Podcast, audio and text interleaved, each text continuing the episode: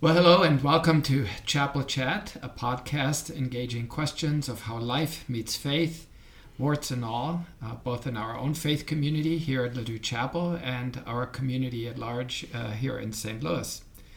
I am Dieter Heinzel, one of the pastors at Ladue Chapel Presbyterian Church in St. Louis, Missouri, and I'm your host uh, for this podcast. You can find out more about us if you're curious on our website at laduechapel.org, or you can follow us on Facebook or Instagram. And of course, as always, we'd love for you to join us for worship on Sunday morning, or you can worship with us online, and you can find us there either on Facebook or YouTube. I'm here today with uh, David Erwin, who is our Minister of Music. And uh, it's always great to have him on because he is so knowledgeable about all sorts of different things. But today, our topic is a concert which uh, David uh, and Anne Peacock uh, are going to uh, do for us on Sunday, November the sixth, uh, the thirteenth.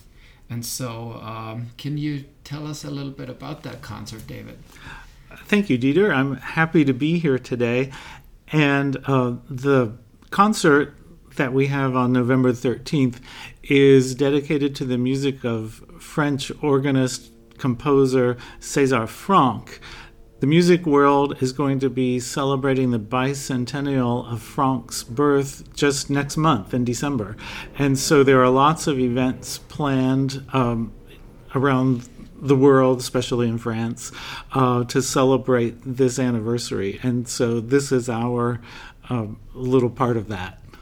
Well, since I, I uh, would imagine, since you haven't been around for 200 years, uh, I wonder what your personal connection is uh, to this particular composer. Well, the music of Franck, and it really just basically consists of 12 pieces for organ. It's not a huge amount. Uh, but that's part of the core repertoire that any student learns. So, um, so my first exposure was back in high school, uh, working oh, wow. on on his music. So that was a, a couple years ago, and uh, but it but lately uh, I've been privileged to have several study trips to France, uh, where I've um, worked on most of the repertoire by Franck uh, with French teachers, and I've been able to play and uh, have practice time and even accompany services at Franck's church. Oh, that's great. But uh, I'm a little puzzled if uh, if he only composed well only I, if he only composed uh, 12 uh, pieces for organ. Why is he so important in the organ world? Well, basically he made something out of nothing uh, in the in the middle of the 19th century. Uh, at that point, the organ music and church music was at, I would guess you would say, a historic low. There wasn't much going on. There weren't very high standards. Uh, they mostly played secular music, operatic airs. Uh, storm pieces were a big deal where where the organist tried to hmm. improvise uh, a storm. Uh, and so Franck, uh, through his compositions, um, developed um, a certain seriousness in the compositional style. And um, he not only was organist at the Church of Saint Clotilde, but then later was organ professor at the Paris Conservatory, and there he exerted lots of influence on on students um, and from generations to come. So he really is credited with starting the French Romantic Symphonic organ school from the middle of the 19th century. Hmm. So uh, what what influenced uh, his particular style of music uh, do you think? And uh, was organ music the only thing he composed, or did he also write other things, like symphonic works? Mm-hmm. Yeah. So he had a, a, number of influences. I think he was first uh, a pianist, and when he was a student at the Paris Conservatory, his first prize. Um, they don't exactly give degrees, but that you earn a prize. And his the first one he earned was in piano.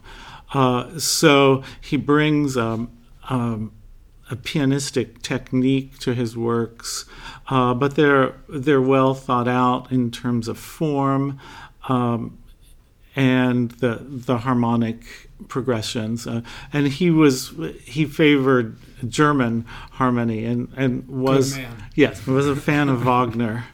Oh boy, um, yeah. interesting.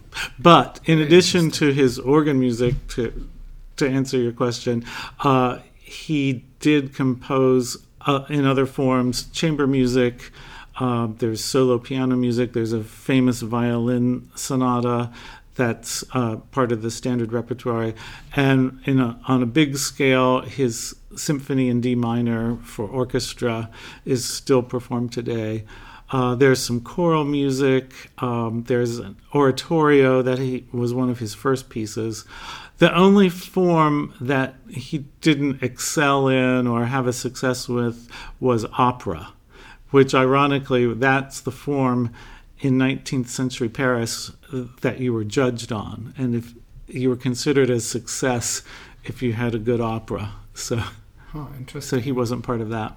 But he, so it sounds he was uh, rather prolific, really, and uh, in in many different many different mm-hmm. ways. Not not only um, particularly organ music, uh, but uh, so I did he have any famous students uh, that would work with him or he did have, have famous students, and uh, some of those maybe are just famous to us in the organ world, but um, but some of his famous students uh, in in symphonic and in French classical music are Chausson, d'Indy, Duparc, Pierné, who was his successor at the Church of Saint Clotilde, Tournemire and Vierne were all students. But what was interesting is that although he was the professor of organ at the conservatory, and the organ class met three times a week,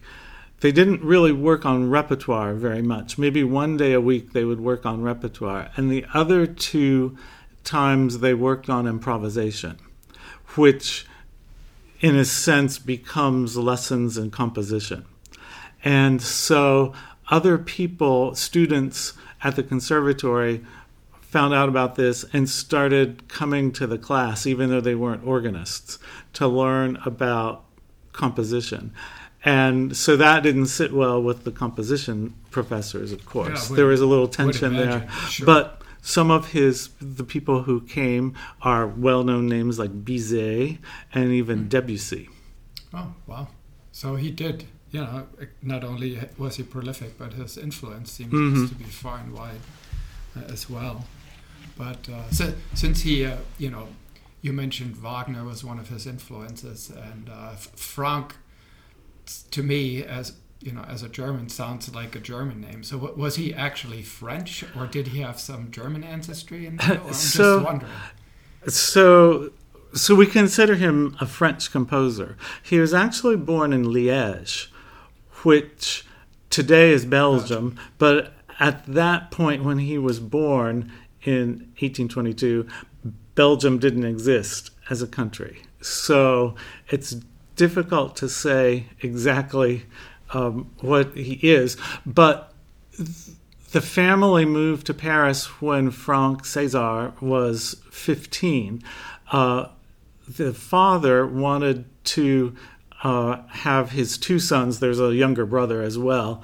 Um, to to be child prodigies, sort of like Mozart, Mozart. and yeah. he wanted to tour them around and sort of exploit them for personal gain, and that didn't quite work out. But they found themselves in Paris.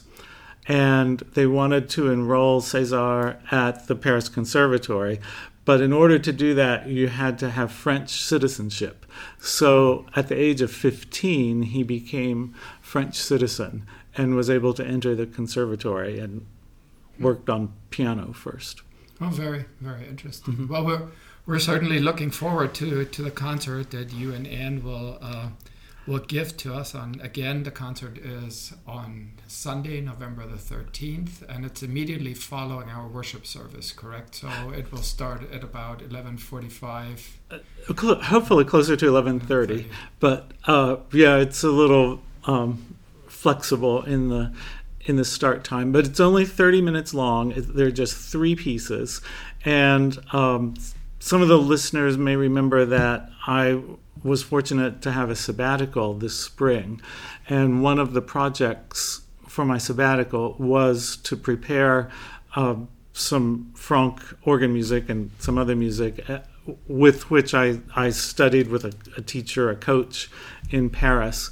And so I'm, I'm bringing uh, this music to play at the concert. So it, it's sort of a report about what I did on my sabbatical um, but three pieces only. Uh, and I'm happy that uh, our friend and colleague Anne Peacock can join me. The, there is a piece, uh, it's called the, um, the Prelude, Fugue, and Variation, uh, originally written for organ. But Franck also arranged a version for a couple of his students for piano and organ or popular instrument in the 19th century called the harmonium, which is a mm-hmm. reed organ. So we're for a little variety, we're going to play that version with piano and organ. Well, great. Well, mm-hmm. we're we're certainly looking forward to it, and we hope that uh, all of you can join us. So uh, thanks, David, for being with us today, and thank you to all of you for tuning in. And uh, we will hear you next time. Blessings. Okay, let me pause.